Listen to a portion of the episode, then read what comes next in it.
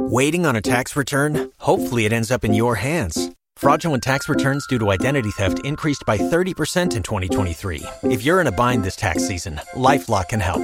Our US based restoration specialists are experts dedicated to helping solve your identity theft issues. And all Lifelock plans are backed by the Million Dollar Protection Package. So we'll reimburse you up to the limits of your plan if you lose money due to identity theft. Help protect your information this tax season with LifeLock. Save up to 25% your first year at LifeLock.com slash aware. Are you annoyed by affirmations? Are you tired of that same old, rehashed personal growth advice that all seems to boil down to think positively and all your problems will go away? If affirmations feel like lies and positive thinking feels like denial, then I want you to get ready. The overwhelmed brain is here to help you create the life you want now.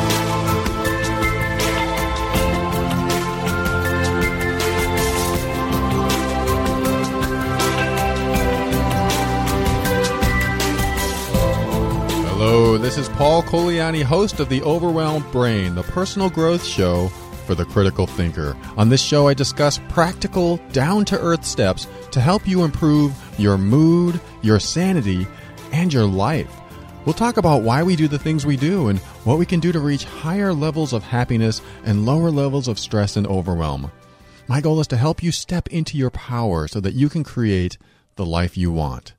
Well, today I want to dedicate an entire show to something near and dear to my heart, and also many heartbreaks I've had over the years, and that's judgment. Ever since I remember, I've judged people by my sky high standards. Well, let me rephrase that just a little because I was very selective in who I judged over the years. Mainly, I placed high standards on my romantic partners. Every woman I've ever been with has been well, victim to my judgmental behavior. When you judge someone, you're looking down at what they do in their life as not acceptable or not good enough for you.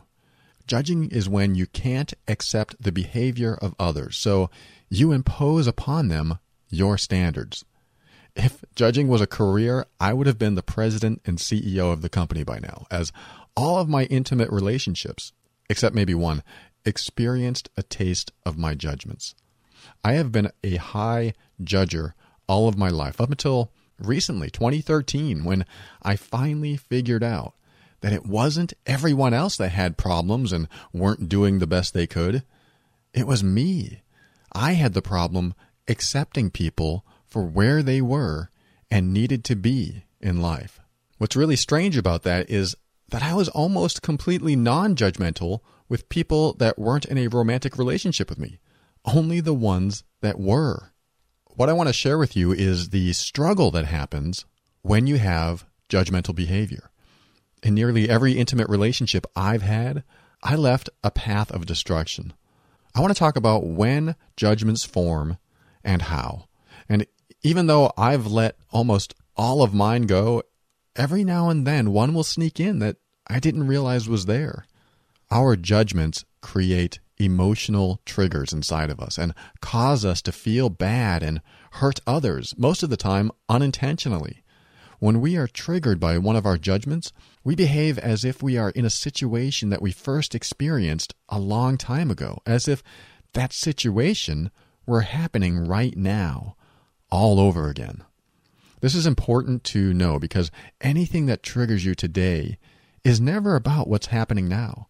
It's about what happened in the past that created that reaction in the first place. Whether it was the way someone looked at you, or how you were smacked or beaten up as a kid, or even beliefs that you adopted because you didn't know any better. Judgments are formed in the past, and triggers are activated in the present. It's a well oiled machine that can ruin relationships and make you unhappy time and time again. I think it's about time Judgment got its own episode. We'll define how judgments are created momentarily, but first, I want to share with you how I single handedly destroyed my marriage because of my inability to accept responsibility for my judgments.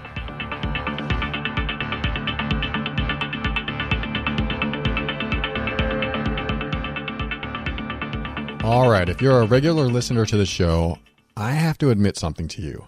The story I'm about to tell you is the same story I told on another episode called Releasing Emotional Triggers in Relationships. But the reason I'm retelling it today is because it's so vital to the point I'm making in this episode about judgments. So I apologize if you've already heard this, but this time I'm gearing this story and this episode towards the destructive nature of being judgmental. So I'm hoping you don't mind if I tell it again. I met who would be my future wife in 2006. I remember the first week after we met, we were ecstatic and in love.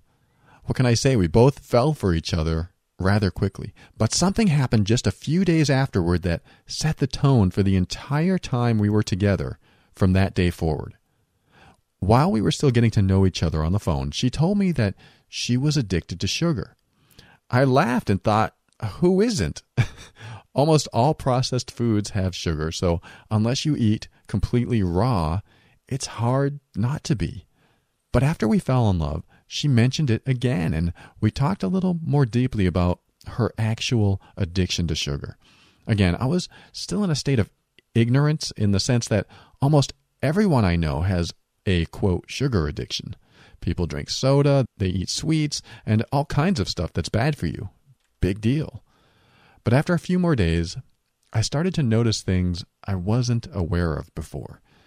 Some people eat a piece of pie and others eat the whole pie. I started noticing that she really did have an issue stopping herself from eating the whole pie, so to speak. Of course, this is something that any one of us could do on a holiday or special occasion, so I was surprised that even on regular days, she ate sweets like it was a holiday. It was around this time I soaked in the fact that she was really addicted to sugar. It wasn't just something she said in passing, it was a serious issue for her.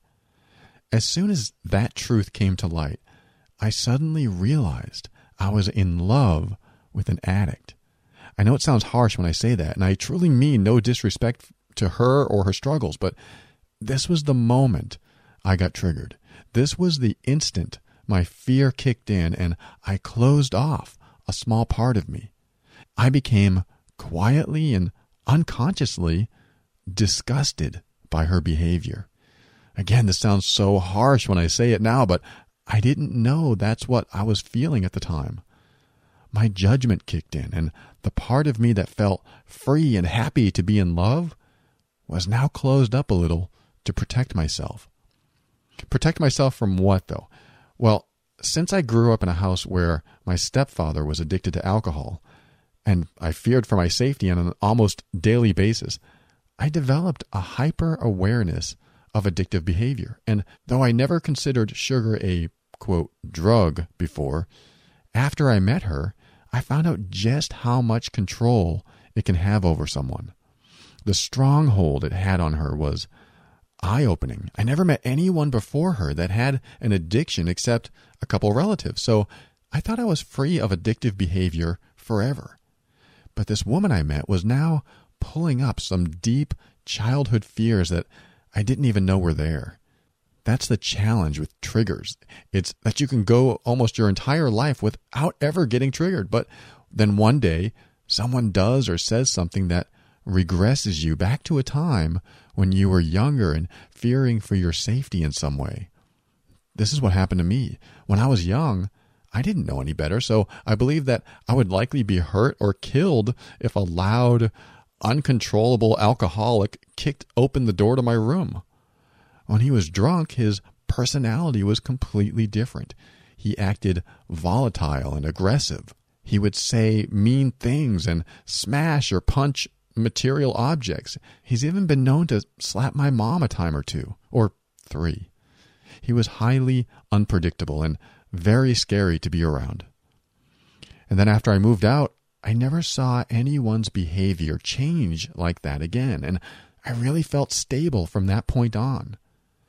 But when I met the woman who would become my wife, all of that changed. I found someone I truly loved in almost every way except one her addiction. Her behavior changed when she craved sweets. the person I knew became a person I didn't know at all. She went from sweet and caring to extremely focused and cold. This is the type of behavior change I experienced as a kid. I would watch my stepfather go from a kind hearted, well mannered person to an irrational, uncontrollable, scary monster. Comparing them is like night and day, of course, but when we're in judgment mode, we're perceiving the world from the mind of a child, or at least a younger version of ourselves. So, my perception of her behavior was the same as my perception of my stepfather's behavior. Different problem, same reaction. This is how triggers are. We only get triggered because of something that happened to us when we were younger. Some of us tend to blame the event that's happening in the moment, but when we seek a deeper understanding of what's really taking place inside of us, we realize that there are deeper, sometimes more primal fears at work. So, when we married about three or so years later, I still had unresolved fears that I never shared with her. That's because the person I was supposed to trust the most in the world was a person I couldn't feel safe around.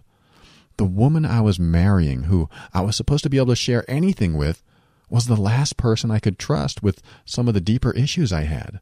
All because I was initially triggered that day when I found out she was, quote, an addict. And for our entire marriage, that fear sat in the background and came out in small but destructive ways. After all, if she's an addict, then she's dangerous.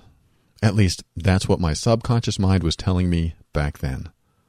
Slowly and systematically, my behavior towards her caused her to close up little by little, making it harder for her to allow herself to love me and allow me to love her. This is what judgment does. It closes you off from those you love and forces them to close up around you. After all, how can one feel safe around someone who puts them down for being themselves? That's a huge issue in all of our relationships today. We judge so often, we may not even know we're doing it. So let's talk about this today. Let's get into this a little deeper and perhaps break down the process we go through when we're judging someone. I know from firsthand experience both sides of the coin, though I've been blessed in many ways to not have some of the problems others have had, which may have been a determining factor in why I became so judgmental. But let's figure this out as we go along. I know there's at least one of you, or a thousand of you, that can relate to what I'm talking about.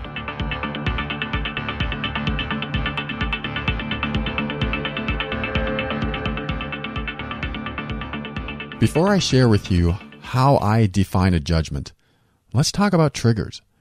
Triggers are what cause you to have a negative emotional reaction.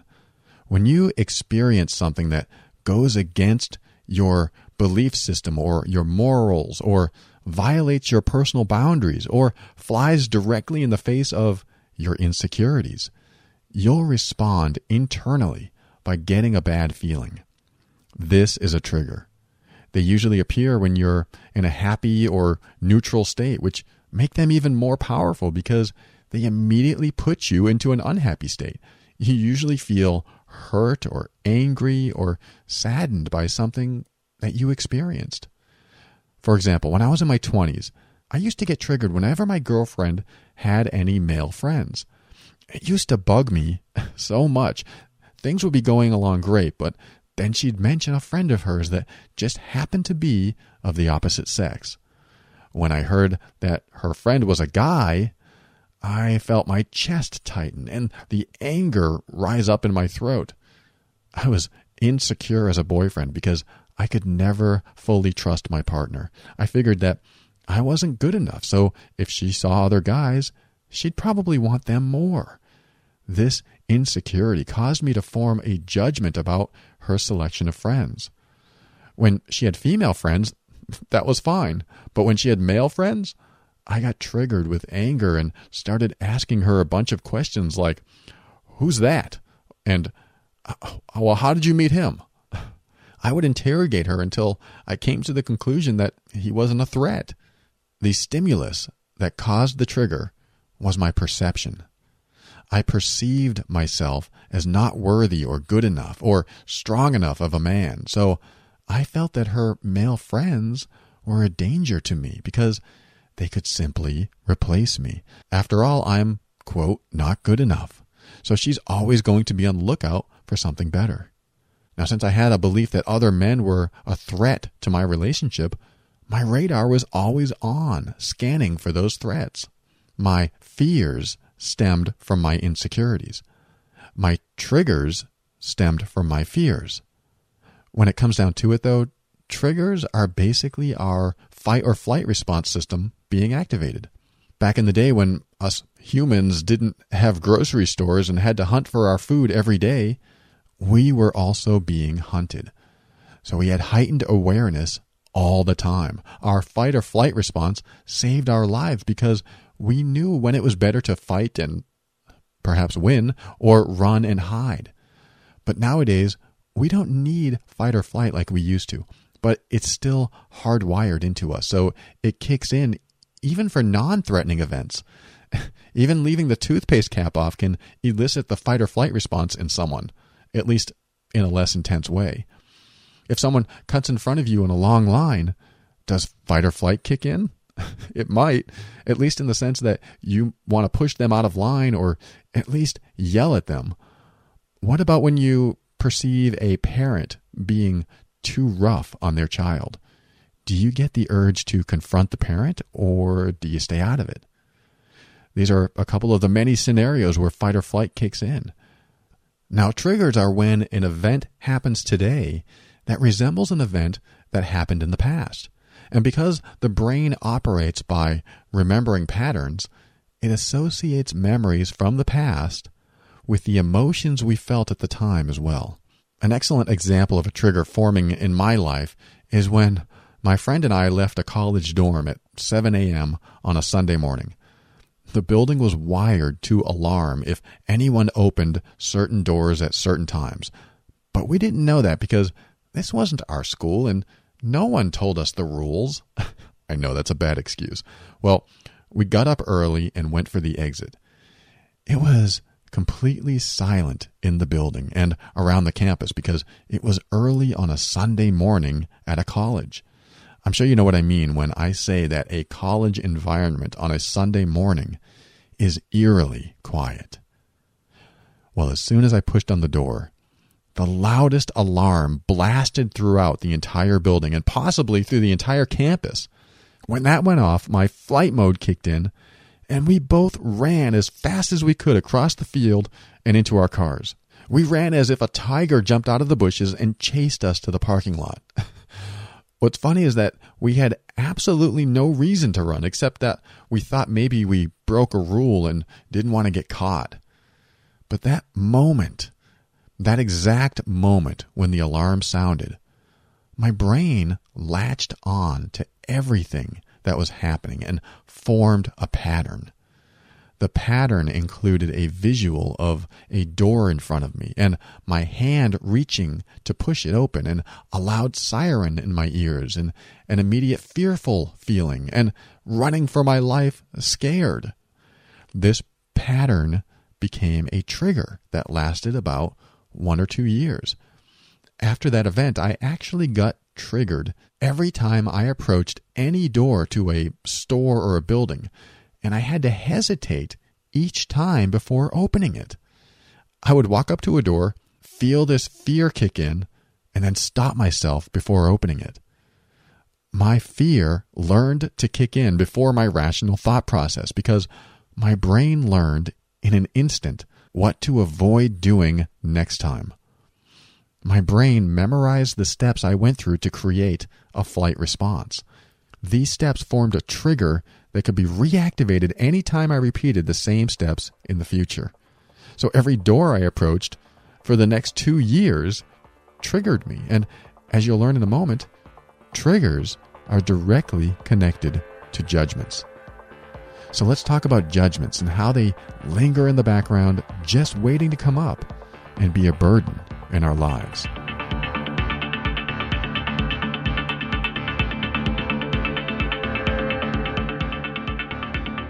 Judgments are conscious responses to triggers. When you are triggered, your subconscious mind evaluates existing circumstances to figure out if the events happening right now match the pattern of events that happened in the past. For almost two years, when I walked towards a door, my brain remembered the pattern of events from before and caused a flight response inside of me. Whenever a pattern from the past is recognized in the here and now, we are triggered. A judgment is what we do in our heads consciously to figure out how to respond to that trigger. Does that make sense? Let's take the door alarm example I just used in the previous segment. Every time I approached a door, my fear kicked in. This was an unconscious program just waiting to be reactivated in order to protect me. That's what fight or flight is designed to do. It protects us to keep us alive. Like I said, it gets activated for all sorts of things, even for door alarms. Now, after I felt that unconscious fear when I approached a door, my rational, conscious mind would kick in and determine if that fear was justified or not. This justification process is judgment. I became fearful, which is the trigger, then analyzed my fear, which is the judgment. Judgment is when we consciously analyze our triggered negative emotions to determine if they're justified. When I approached a door, my fear would kick in, but immediately afterwards, I would remind myself that the door I was about to push on was very likely not alarmed, so it would be safe to push open. I judged my trigger to be inaccurate in every situation. So I started creating a new pattern.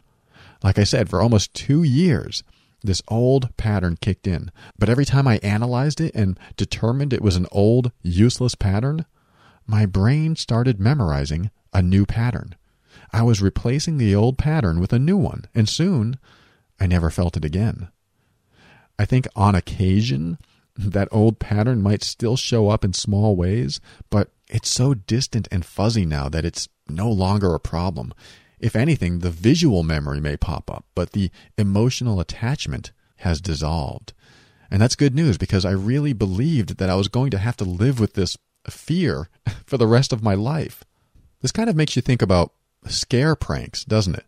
Well, it makes me think of them in the sense that scaring someone can burn a pattern into their brain so that the fear is repeated over and over again until they finally overwrite the old pattern with a new one that doesn't involve being scared.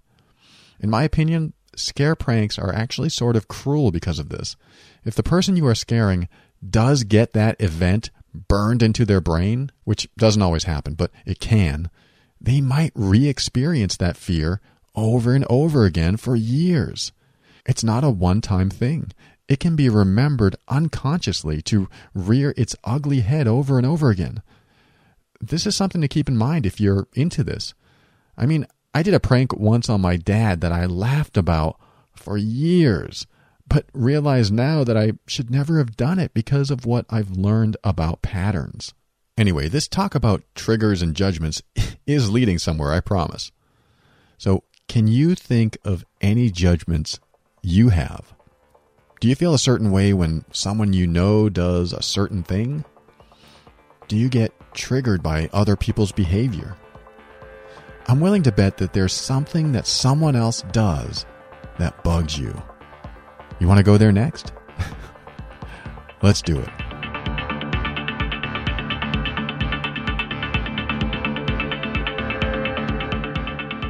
When my ex wife reached for sweets, I got triggered.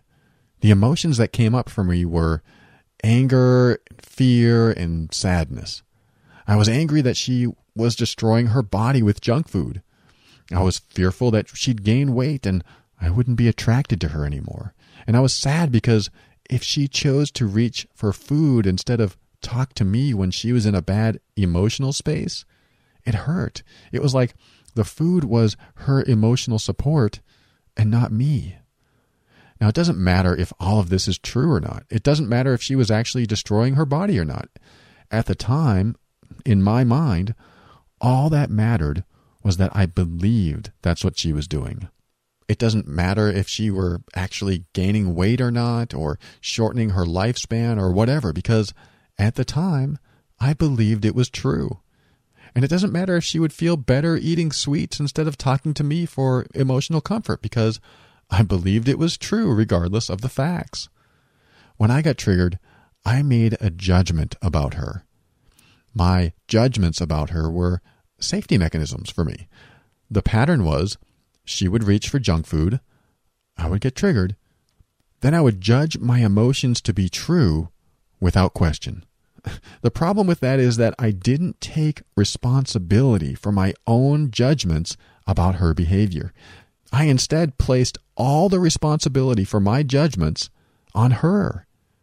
Does that make sense? Instead of going back into myself and exploring how these beliefs I have are a problem, I chose to believe the only way to make my fears go away was to push them onto her so that she would have to change and not me.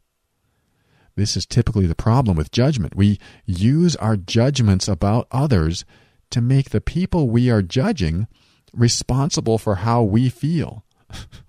In other words, I would only ever feel better if she changed her behavior instead of me changing my judgment about her behavior.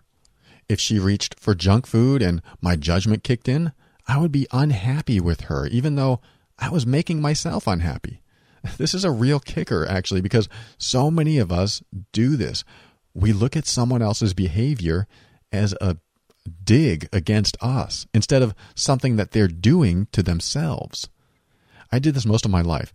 Any behavior I disagreed with in a romantic partner, I'd see it as something they were doing against me, not for themselves. I wasn't conscious I was doing this until the last couple years of my marriage. However, once I figured it out, I started taking responsibility. When you judge someone else, whether it's how they eat, what they drink, or if they smoke, or if they exercise or not, or what kind of car they drive, or how they talk, or whatever. You're actually addressing a fear within yourself that has yet to be resolved. Think about it. Have you ever been to a gathering of people and saw this one person that you felt judgmental about? Maybe it was something they did or said, or maybe you had a history with them of some sort. Regardless, there was something about them that rubbed you the wrong way. When you felt a judgment kick in, did you want them to do something different in order for you to feel better? Did you want them to leave or perhaps stay quiet or maybe stop drinking so that they didn't embarrass you? Whatever triggered inside you and caused you to judge them was actually revealing a fear inside yourself. And this is where it gets a little closer to the truth of what's happening. Every judgment you make about someone else stems from a fear or insecurity inside yourself. If you judge that someone isn't good looking, that usually points to a part of you that feels like you're not attractive. If you judge someone because of the amount of money they have, that usually points to a part of you that has a fear of having too little or too much or no money at all. Whatever you find yourself judging about someone else is a reflection of how you feel about yourself, usually at a very deep level. I should also add that sometimes when you judge, it can be from a feeling that your personal boundaries are being violated. In, in which case, if that's true, you could instead honor yourself instead of judge someone else. In other words, if, if you're not a smoker, but someone sits next to you and smokes, you could get angry and think about how upset you are that someone sat right next to you and started smoking. This type of judgment is more you feeling as if your personal boundaries were crossed. This is the type of judgment I was dealing with in myself when I was married. I wanted a healthy lifestyle with the one I loved, so when I saw her reaching for sugar instead of, I don't know, vegetables or something healthier, my personal boundaries were being violated. The problem with that, however, is that instead of honoring myself and getting out of that situation, I expected her to change to satisfy my personal boundaries.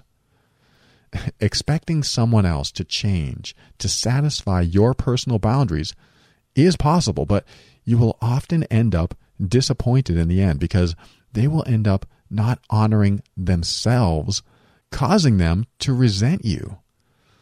This is so complex. Talking about this stuff can get so deep and convoluted, especially when your triggers trigger another person. Like when I got triggered from something my wife did, she got triggered because she felt judged. This caused her to respond to me and her environment from a triggered state. When you make decisions from a triggered state, it doesn't always work out well, but lots of people do it. I worked with a guy who, sad to say, got triggered one day and murdered his wife. This was about 15 years ago. Crazy, huh? He seemed normal at work, but he had triggers lingering in the background that put him into an altered state. Many of your judgments about people and the world exist because of the lingering emotional triggers inside of you. For example, if you see someone doing something that disgusts you, that is because whatever they were doing triggered an emotional response inside of you. Now, that emotional response is then analyzed by your conscious mind, forming into a judgment about the person or the situation. And then you act upon that judgment. This pattern gets repeated over and over again until either the stimulus for the trigger disappears or the emotion behind the trigger is processed and released. Okay, I think it's about time I stop repeating my pattern of over explaining and we get down to what we can do about our judgments when they come up. Does that sound like something you want to talk about? Well, like it or not, it's coming up next.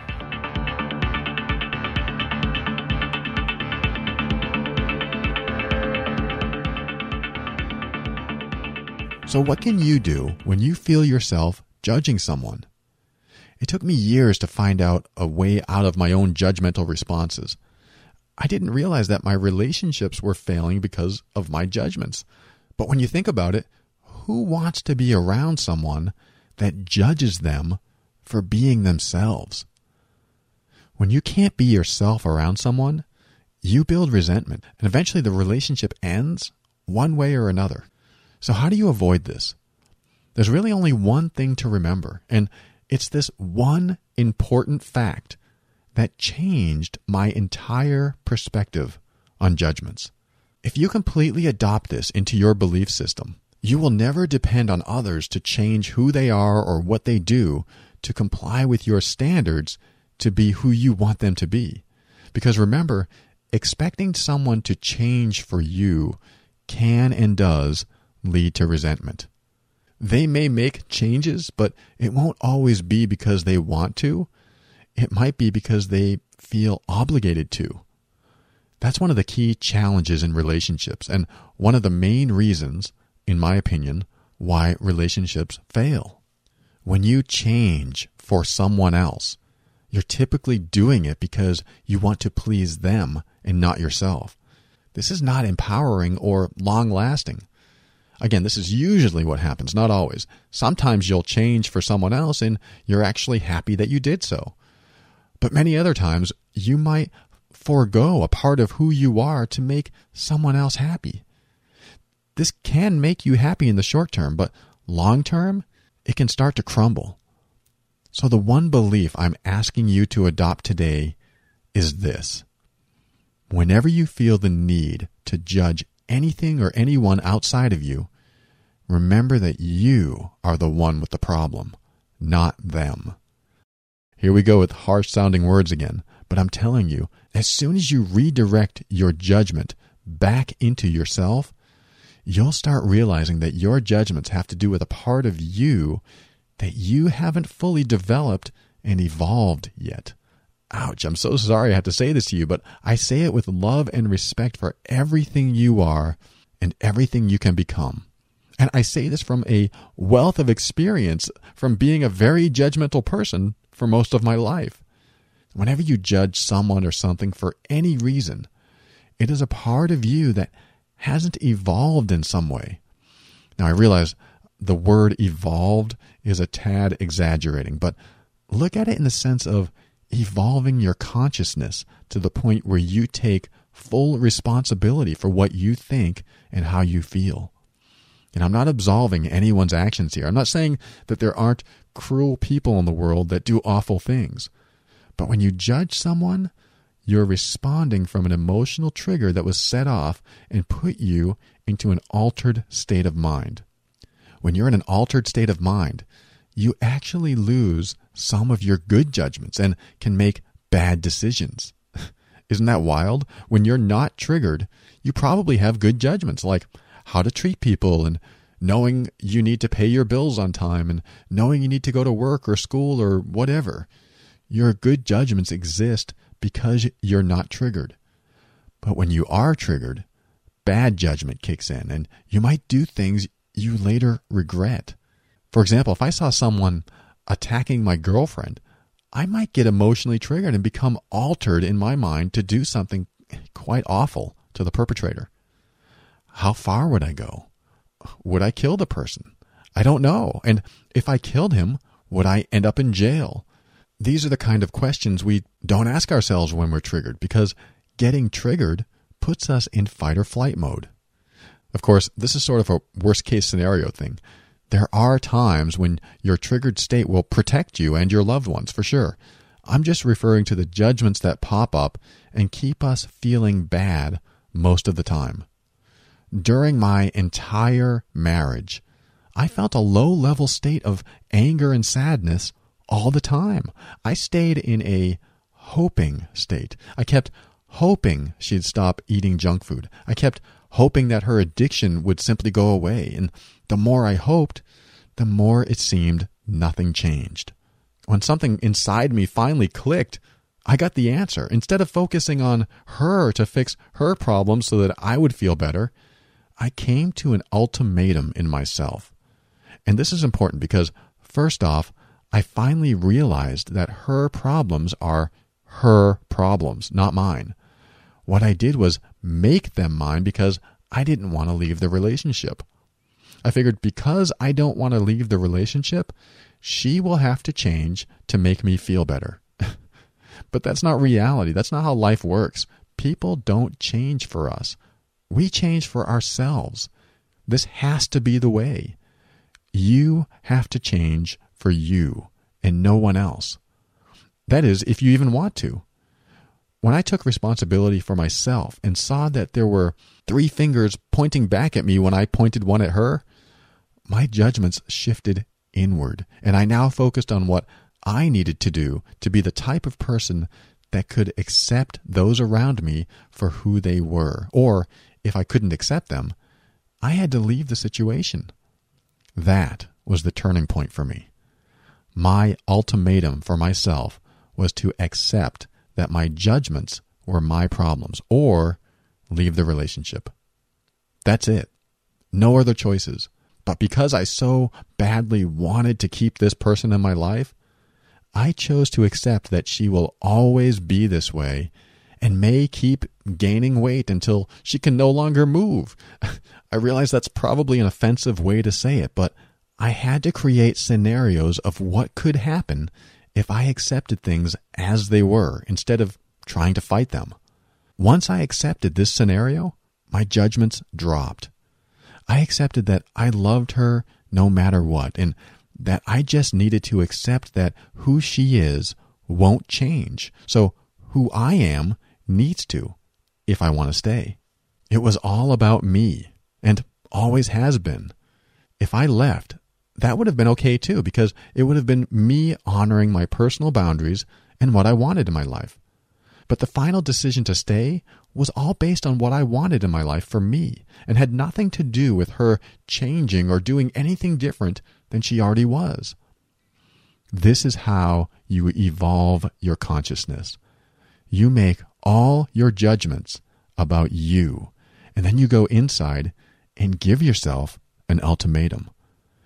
Do you accept everything about the person you're judging right now? Or is their behavior simply crossing your personal boundaries so much that you will eventually crumble? There may be other choices too, but in my experience, they typically need to be absolutes. An absolute brings closure. It's the difference between, well, I'll just be more lenient, and I will absolutely accept everything about them. And if I can't accept them, I will leave to preserve who I am. Just think of an absolute as a final decision on something, as opposed to a wishy washy decision. For example, if you said, I'm going to give it more time, or I think I can handle his or her drinking, but I still want them to stop smoking. These do not bring closure and rely on someone else changing. However, if you gave yourself an absolute, it might sound like this By December 31st, if he or she doesn't change, I'm leaving. And of course, it can also be an absolute acceptance as well. Like, I realize that my problem with his or her behavior is my problem and not theirs. So I just have to accept that that's who this person is and they will never, ever change. Do you recognize the closure that brings? Closure is so important to your mental health. Giving yourself an ultimatum provides closure. Otherwise, you're stuck with these emotional triggers and judgments coming up all the time, and they add to a low level of stress and anxiety that never seems to go away. But knowing there's an end either way, whether you accept and stay or reject and leave, is closure. It could be a very hard decision, but at least it gives you direction and forward momentum. And as I always say, sometimes you're in a situation that simply can't change. When you're in this type of situation that you know will never change, then full acceptance of what is needs to happen. Or look for outside assistance to help you cope and handle things. Remember, you're never the only one with challenges like yours.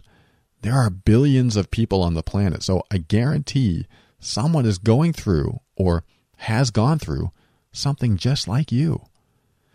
These are the people that you want to reach out to in this day of easy access to so many groups and individuals who we can reach in a click, there's no longer a reason to feel alone. There are people just like you out there, just waiting to hear from someone in their same situation. So, what all this comes down to is you. That's what everything comes down to, really. No one needs to change for you. Only you need to change for you. And let me tell you what happens when you focus on yourself instead of others. You give them the gift of freedom. They are now free to act and change if they want to or not. This is very empowering for both you and them. When other people no longer feel that you are judging them, it frees them. And, and sometimes they may change just because they don't feel pressured to. Maybe they've been wanting to evolve themselves all along, but resented the idea of pleasing the people that were judging them. And maybe when they no longer feel judged, they feel empowered. This is what happened just before my divorce. When I let go of my judgments, my wife was at first lost. She didn't know how to act or what to say without me judging her, so she was confused and wasn't sure what to do next. This allowed her to find her own path and look inward to decide what she really wanted for herself. Instead of always worrying about pleasing me and making me happy, she felt the freedom to be herself. She started working again. She made friends and she made changes in her life that fulfilled her in ways that I couldn't during our marriage. I admit it. Living with me during my judgmental years took a toll on her, so she had to break free from that. Sometimes the most important lessons originate from the most painful events. My divorce was important, painful, and liberating all at the same time. It was what needed to happen in order for both of us to be free of the chains of judgment and stagnation. It was an absolute, it was closure. It hurt, but it was what was needed in order for both of us to move forward and gain momentum.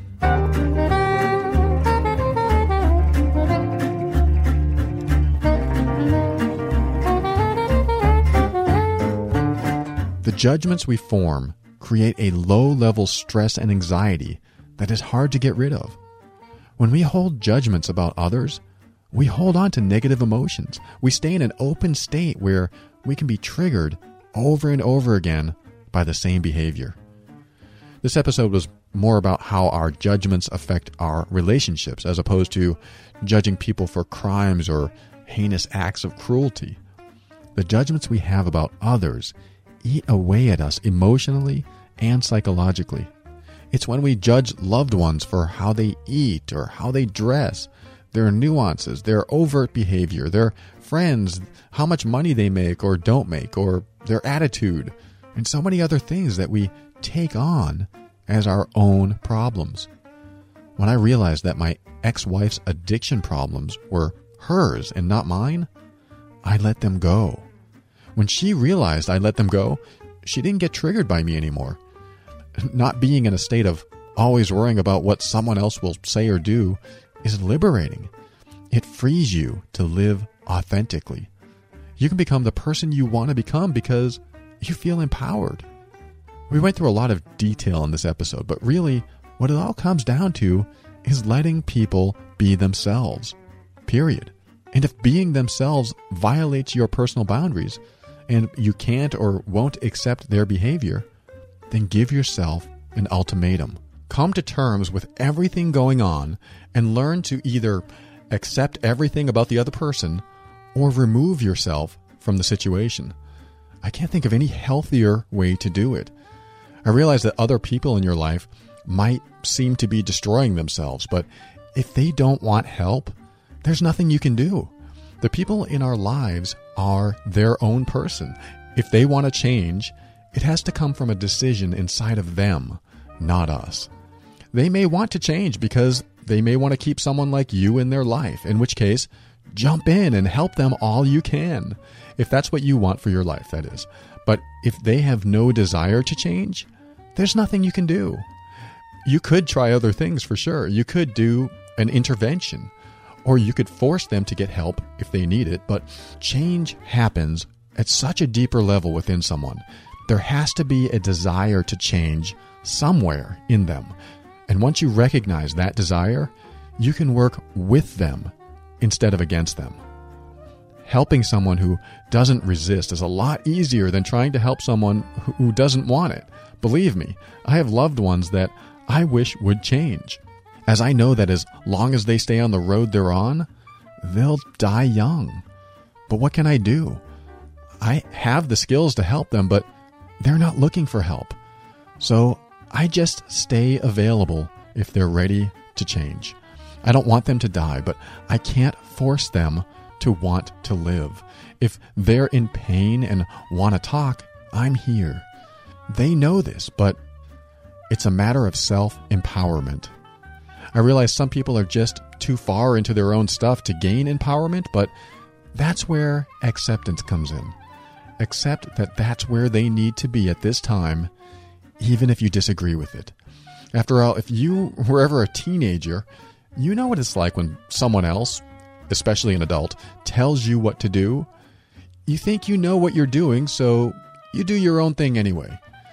That's how I see people that are rebelling or intoxicating their lives somehow. Some act like teenagers, believing that they know exactly what they're doing and don't need anyone's help to change. Now, if you're a parent, sometimes you have to intervene, but sometimes people just want to know that you're there for them as an open, non judgmental ear so that when things do get bad, they have someone to share their struggles with. When this happens and someone trusts you enough to share some of their pain, that's when their self empowerment can begin. When you feel safe to share with someone else, you'll find behaviors in you that you may not like start to disappear on their own. It's just the way it works. If you can find a safe, non judgmental person who will listen to you without giving you their opinion and won't judge what you say or do, healing can happen on its own.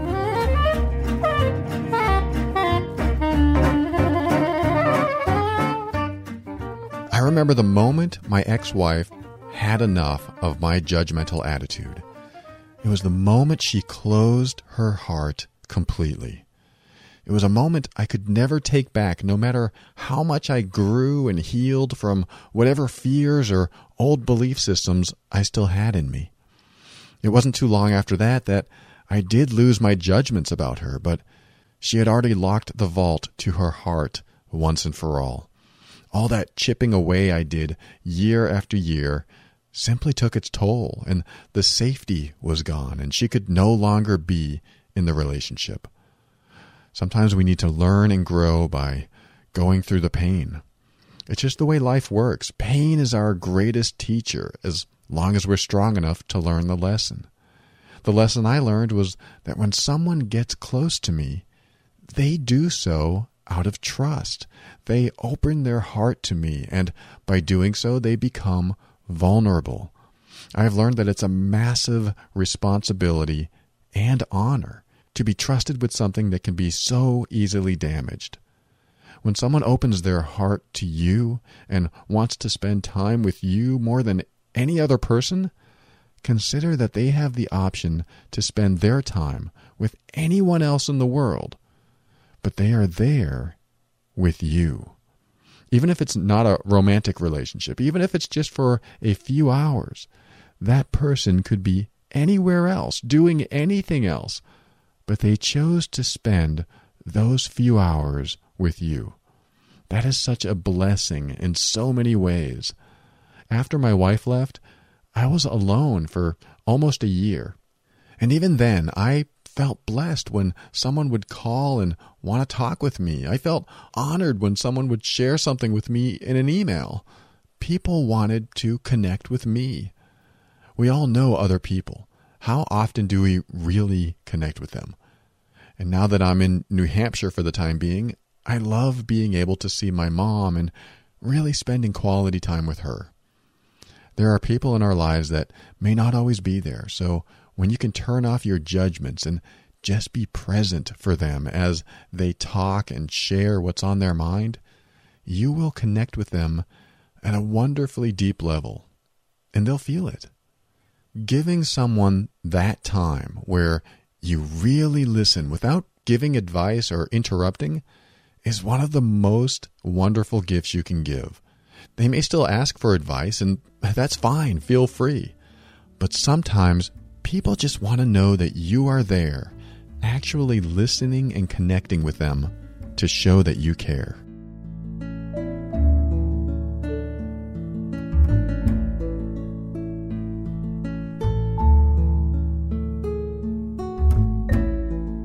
Thank you for listening to another episode of The Overwhelmed Brain.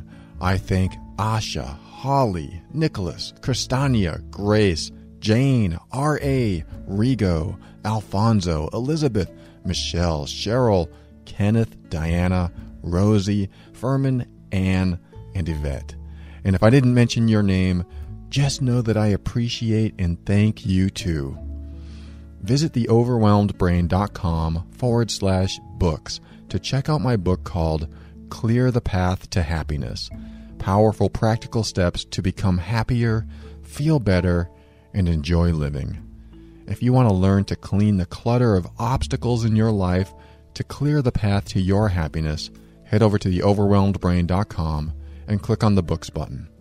And as always, if you want to support the show, just shop at Amazon using the Amazon link at theoverwhelmedbrain.com.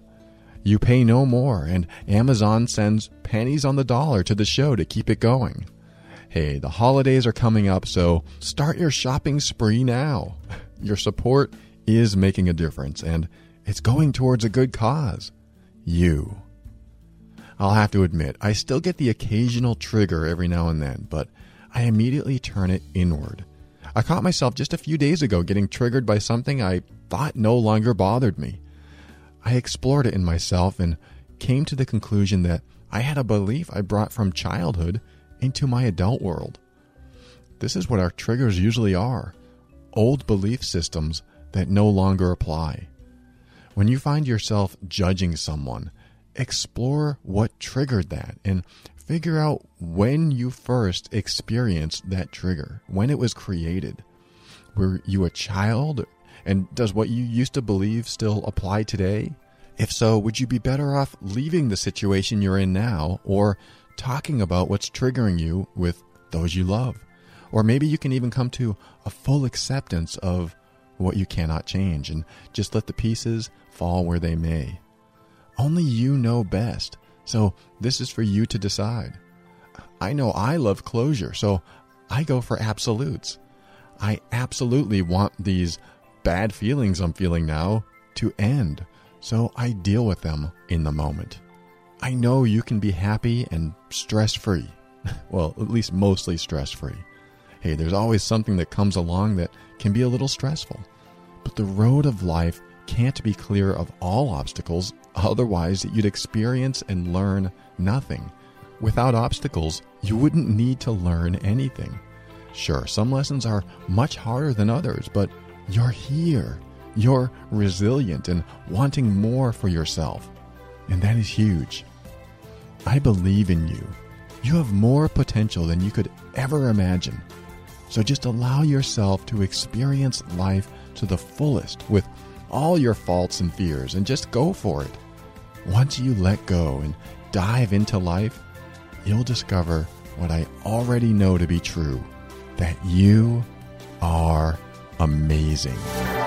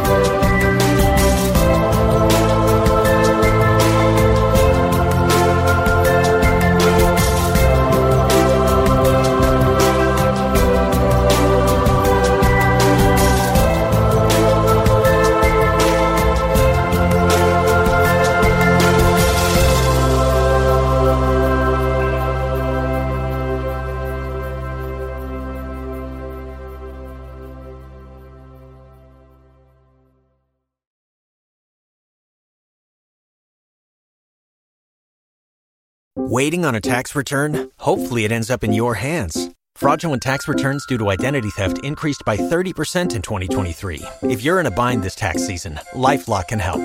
Our U.S. based restoration specialists are experts dedicated to helping solve your identity theft issues. And all LifeLock plans are backed by the Million Dollar Protection Package. So we'll reimburse you up to the limits of your plan if you lose money due to identity theft. Help protect your information this tax season with LifeLock. Save up to 25% your first year at LifeLock.com slash aware.